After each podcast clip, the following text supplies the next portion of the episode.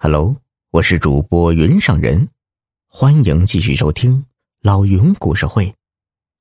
活该之神算皮瞎子，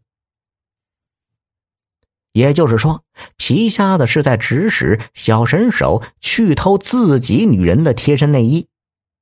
如果小神手能很快偷来王小玉的贴身内衣，那就说明她是一个水性杨花的女人。三天后，小神手拎着一件女人的贴身内衣如期而至。皮瞎子接过后，用手一捻，顿时轰的一声头大了。凭手感，这件内衣确实就是王小玉的贴身内衣，他再熟悉不过了。好半天，皮瞎子才强自镇定下来。问小神手是如何将这件至阴衣物弄到手的？小神手嘻嘻一笑：“嗨，我花了两天时间踩点儿，发现这家香烛店没别的女人，只有一个年轻的小媳妇儿。哎呀，那小媳妇儿独居一室，白天为老父亲洗衣做饭，只在傍晚掌灯时才到店里帮忙上门板。”昨天晚上，哼，小媳妇儿正要上门板呢，我一步跨进店里，说要买两把香。小媳妇儿把香递给我，我却故意手一抖，哎，香掉在地上。我忙低头弯腰捡香，趁机哎把一只笼在袖口里的洋蜡子扔在了小媳妇的绣花鞋上，那洋蜡子。便顺着小媳妇的脚脖子往上爬，嘿，不知大师您知不知晓什么是洋辣子呀？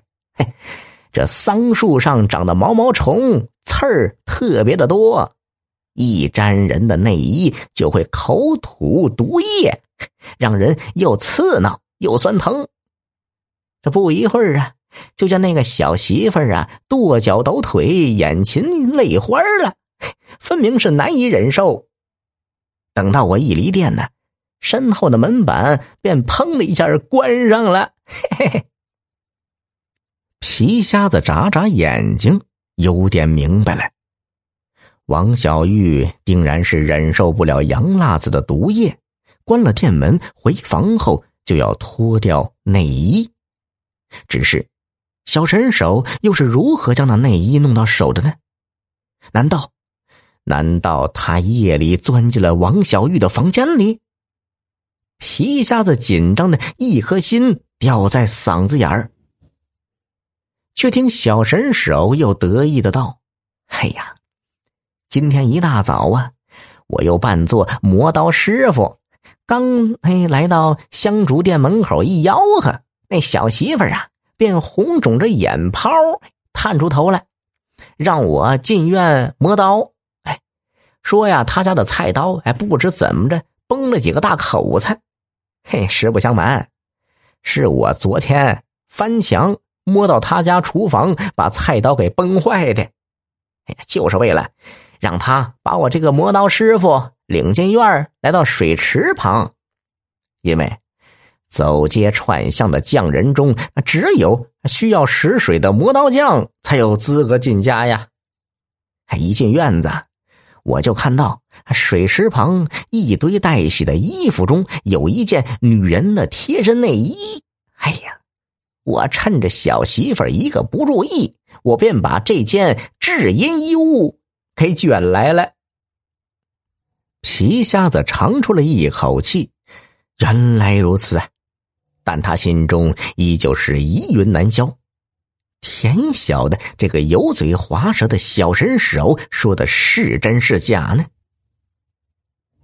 至阴衣物偷来了，小神手便一再向皮瞎子追问逢凶化吉的法子。皮瞎子装模作样的在至阴衣物上贴上了一张鬼画符，然后一本正经的捏着手道。